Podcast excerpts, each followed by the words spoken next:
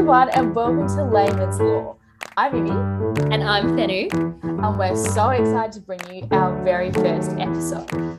So, the law belongs to everyone, or at least it's supposed to. But what's crazy is that before Thenu and I started our postgrad study, we probably couldn't tell you the difference between common law and statute. And this is coming from two women who are lucky enough to be well educated in other disciplines at one of the top universities in Australia. Exactly right, Imi. We realised that what we know about the law and how it operates in our everyday lives before we embarked on more formalised study was literally just coming out of binge watching How to Get Away with Murder or all nine seasons of Suits or Legally Blonde. Guilty. the more we learned about how the law actually operates in Australia, we realised how harmful it was really to keep this knowledge in so called ivory towers as Imi said, the law does belong to everyone. It is the framework on which our very societies operate, and it is so prevalent in our everyday lives. Every time you drive past a speed camera, the law affects you. Every time you get bulk billed at the doctor, the law affects you. And every time you click accept to the terms and conditions whilst online shopping without actually reading the terms and conditions, the law affects you. And Imi, that last one is definitely me throughout this lockdown. Thenu, you've got me right there. I have never once read the Iconics terms and conditions yet. I blindly accept them every time I buy from there. And that's exactly why this podcast is here. The aim of this season is to look over an area of law that affects everyone everywhere human rights. Essentially, we want to contextualize and break down the laws that impact all of us. The utter madness of this pandemic illuminated how we all have such different understandings and conceptualization of what actually constitutes human rights. I mean, you only have to look at the anti lockdown protests to see the issue in action. And it's not just your anti-lockdown protesters or you know Bunnings karens evoking human rights suddenly. We've seen over the last couple of years a real shift in how societies are dealing with this issue. You don't need to look any further than things like the black lives matter movement. To see that human rights despite there being a pandemic is still such a live issue. So i'm really interested Imi before we dive into the theoretical details of all of this why are you interested in human rights? What is it that brings you to this area of the law? Thenu what you've asked is a really good question and one I've been trying to get my head around for the past couple of weeks. I've always been interested in human rights, but I've never been able to attribute the source of that interest to exactly one spot. And it wasn't until I read a quote from Angelina Jolie from the 2013 Governors Awards that I think I understood my position a little bit better. So Angelina said the following. She said, I've never understood why some people are lucky enough to be born with the chance that I had, with this path in life, and why across the world there's a woman just like me with the same abilities and the same desires, the same work ethic and love for her family, who would most likely make better films and better speeches. Only she sits in a refugee camp and she has no voice. She worries about what her children will eat, how to keep them safe, and if they'll ever return home. I don't know why this is my life and that's hers. I think that why that quote really resonated with me is because I've been very fortunate to have traveled overseas uh, and been to some really great places, but to have unfortunately seen some really abject and awful poverty. Um, whenever I've come home, I've returned home with nearly a sense of privilege, guilt, and I've never quite been able to grapple with why I was fortunate enough to be born in a safe environment, to have had a great upbringing, and why someone else didn't have the same opportunity and why their life was completely different to mine. So I think human rights for me speak as as a way or a method that we can connect with people. I know this sounds like the eternal optimist is shining out of me, mm-hmm. but I think it is an opportunity to redress injustice globally. And for me, I've only become more passionate about this over the past few years as we've seen particularly a rise in the need to talk more about women's rights in particular, even with what we've seen happening in Texas, freedom of speech is becoming more prevalent. So I think it's an ever growing area that we need to keep talking about. And I think there's just there's always something to talk about with human rights. There's always a place to take it. So that's what's brought me here. How about you, Thenu? How did you get into this area? Um, I don't think I can explain why I'm so passionate about human rights without first telling our audience about my own family story. So my mum and dad came down to Australia during the Sri Lankan Civil War. For those of you who don't know, what the Sri Lankan Civil War was, it was pretty much a conflict between the two main ethnic groups in Sri Lanka. And it was caused by classic divide and conquer tactics from the British colonizers. During this time, it was really difficult to find a safe space to study. Um, my mum would tell me stories of, you know, burning buildings and people rioting in the streets. And even this one time where, like, my family, who are Sinhalese, so the major ethnic group, having to harbor our friends who are Tamil, um, so the other ethnic group, in our living rooms while people were trying to burn down their house just because of their ethnicity. I grew up in the really safe suburbs of Adelaide. Um, I went to a really good school through a scholarship and had a really great chance to reach my potential. But I remember this really specific moment when I went and visited Sri Lanka. I would have been about six or seven years old. And I remember going to visit some of my family members in rural Sri Lanka. And we actually got an army escort because it was still really unsafe because the war was ongoing. And I was sitting in this army van with escorts there. And I saw this other child on the streets sitting next to their mother. They probably were the same age as I was. Here I was in my little safe bubble in the army van and another kid who looks like me, probably spoke the same language as me, but just because of where I was born, like you said, Imi, I was living such a different life. So, this idea of human rights was really important to me because I do think that everyone deserves a chance to reach their potential wherever they are and wherever they are born. And Thenu, I think that your experiences speak really well to where you've ended up now in your life. Could you tell the audience a little bit about where you're currently working and what your work involves in a day to day? Yeah, sure. So currently I'm the CEO of Oaktree, which is Australia's largest youth run international development agency. It's really interesting, Imi, that you quoted Angelina Jolie saying that, you know, there's someone sitting in a refugee camp somewhere saying that they have no voice. Totally understand what Angelina is trying to say there. But what we do at Oaktree is say, actually, that person does have a voice. All the young people that we're advocating for across the Asia Pacific do have a voice and have really great things to contribute to their community. The systems and structures around them just don't allow that voice to come out. So, what we're doing at Oaktree is trying to change the systems so that young people are empowered to create the changes they want to see in their communities. I think that's a really, really great goal to have. And it's so awesome we've got organizations like Oaktree working towards this, but it does lend itself really well to the conversation then about what actually does constitute human rights. It's a really great question, Imi, and definitely where we should start this podcast. Human rights is actually a fairly new concept, which surprised me when I first started studying this subject in detail. While its roots do lie in many different cultures, like throughout the last few millennia, it was really World War II that created the Human Rights Project as we know it today. The idea of human rights emerged strongly after World War II. The murders of over 6 million Jews, gypsies, homosexuals, and people with disabilities by Nazi Germany horrified the world. Trials were held in Nuremberg and Tokyo after the war, and officials from the defeated countries were punished for committing those war crimes. And now, after these trials, governments across the world committed themselves to establishing what we now know as the UN, the United Nations. And the primary goal of this organization was to ensure international peace and prevent conflict. People wanted to ensure that never again would anyone be unjustly denied life, freedom, food, shelter, and nationality, like we had seen in World War II. The calls came from across the globe for human rights standards to protect citizens from abuses by their governments, standards against which nations could be held accountable for the treatment of those living within their borders. So, in essence, Imi, human rights are moral principles for certain standards of human behavior.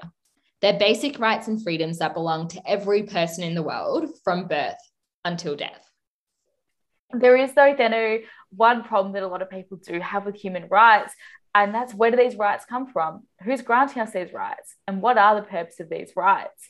So, Thenu, Professor Marie Dembour tried to answer this question by doing a close reading of academic literature on this topic. In her paper, What are Human Rights? Four Schools of Thoughts, she reveals that we do not all conceive of human rights in the same way. She separates human rights literature into four different camps We've got the natural scholars who conceive of human rights as a given. Then we've got the deliberative scholars who think human rights are agreed upon. Then we've got protest scholars who view these rights as continuously fought for. And then the discourse scholars who think human rights exist just because they're talked about. These ideas can be pretty challenging to wrap your head around. So, Thenu, can you get us started and tell us a bit about who these schools of thought are on the playground? Who are these schools on the playground? That's a great way to frame it, Imi, because I think a lot of academic literature can sound really complex when you read it, but ultimately, like we're about to say, they can be distilled down to really simple concepts. So, if I were to start with the natural school of thought, what first came to my mind when I read about this school was that they are a classic Hufflepuff for anyone who has read or seen the Harry Potter movies. You know, this school of thought is a real classic introduction to what human rights are. It's what human rights were first built of, and it's perhaps what most people think about when they think of human rights to begin with. So, this natural school of thought adopts the belief that everyone, by virtue of their humanity, is entitled to certain human rights. They think that it is the law of nature that all humans are born with rights, such as the right to life, health, freedoms, and speech. So Imi, they absolutely love human rights. They don't need a specific, you know, rational reason for human rights to exist. In fact, they take quite what I would say a spiritual approach to some extent. They think that there is an overarching transcendent source of human rights, whether that's a God, nature, the universe, whatever you want to call it. So human rights are things that every human is born with people in this school tend to think that you do not necessarily need social recognition or laws for human rights to exist.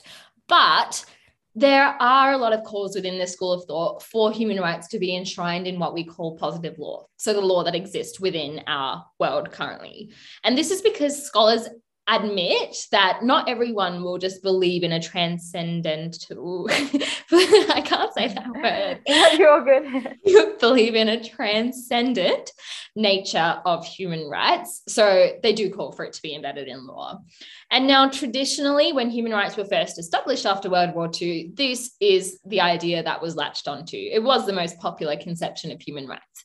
But, Imi, we are starting to see a shift to what we're calling the deliberative school of thought. Do you want to tell us a little bit more about that one? Yeah, absolutely. Next up is the deliberative school. So they've definitely got the optimism that the natural school holds on to. However, they do bring some, perhaps some cynicism or at least a sense of realism into this perception of human rights. So, in a way, they're best conceptualized as kind of the Ravenclaw of the four on the playground. I love that we're sticking to this analogy. It's great. it's working so good. So, whilst like a natural school, it does aspire for universal human rights, it's acutely aware of the limits that halt the growth and progression of human rights and doesn't seek to extrapolate human rights as one perfect uniform standard across all society. It does, though, revere constitutional law as a strong statement of rights. And then, then we've got the protest school. So, can you tell me a little bit about that?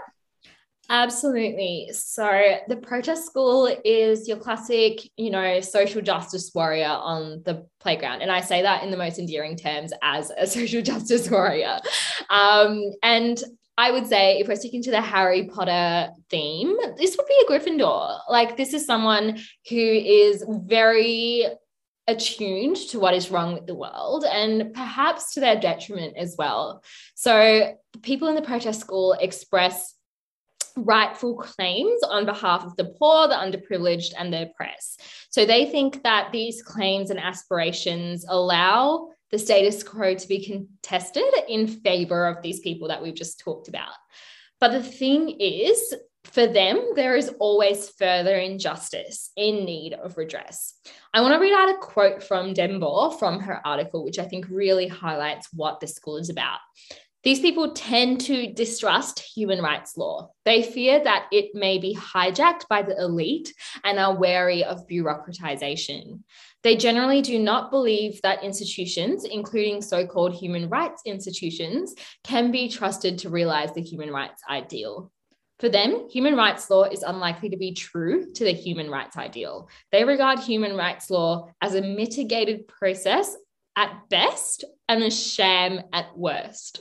Absolutely brutal, in my opinion, Imi. That's pretty damning. it is, but I think it speaks to a real truth that there are a lot of scholars out there who think the Human Rights Project has been hijacked almost as a colonial endeavor. It was created by Western countries after the, you know, the, the win of World War II on the Allies side. And the conception that is created is often bureaucratized in a way that doesn't always favor the people it is aiming to protect. This might not be a super pragmatic approach, going back to my real life experiences at least there is a reason why these human rights are bureaucratized. They need to be socialized throughout our society. Um, so I am naturally a little bit dubious about this school of thought because I think there is a real benefit of human rights regardless of the critics that we need to need to take into account. What do you think of me? No, I completely agree with you. I definitely share some suspicion regarding this school. However, if I have to play devil's advocate here, I do understand in some cultures they would perceive certain human rights as an imposition of values which doesn't align with their culture. So I think that as much as human rights are a great aspiration to have, they do need to be culturally appropriate. So I can understand why we do need to reserve some cynicism for human rights when it comes to this area, which then actually leads us on very nicely to our last school of thought, Thenu, which is the discourse school of thought. And it's essentially the Slytherin of our four. So when we think about the discourse school, it's characterized by its irreverence towards human rights. It essentially believes, then, that human rights only exist because we talk about them, and that the language we use to talk about human rights has really become a vehicle, if not a Trojan horse, to share certain political assertions. So you can kind of think of the discourse school as the one most likely to tell a four-year-old that Santa isn't real. They're really the anarchists in the playground, right? Oh, they absolutely are. Absolutely. Now, Imi, I know that Dembour says that these four schools of thought aren't necessarily always mutually exclusive, but they do say that most academic literature can be separated into these four classes. So that begs the question where do you think you fit? That's a really good question, Thenu. And I think before I read this paper, I would have said that I fell into the natural school of thought.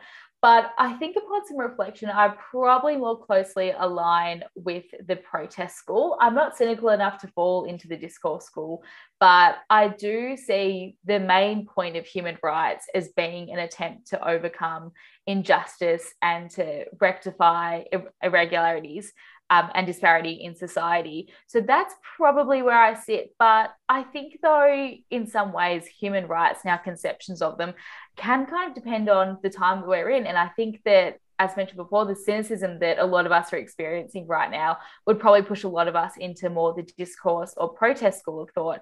But perhaps in times when the world seems a little less turbulent, where we might be a little, a little bit more likely to fall into the deliberative or the natural school of thought. What about you, Thenu? Where do you sit, sit amongst all this?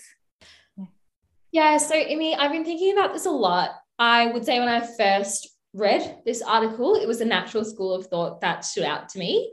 Um, I think it's now in hindsight because human rights has always been conceptualized, I think, in our collective consciousness as rights that are given to humans by virtue of being human. But when I read that there were actually other schools of thought, I think it was a deliberative school that really caught my attention. I am a big believer that human rights don't necessarily need to be attributed to a source, like they're pragmatic.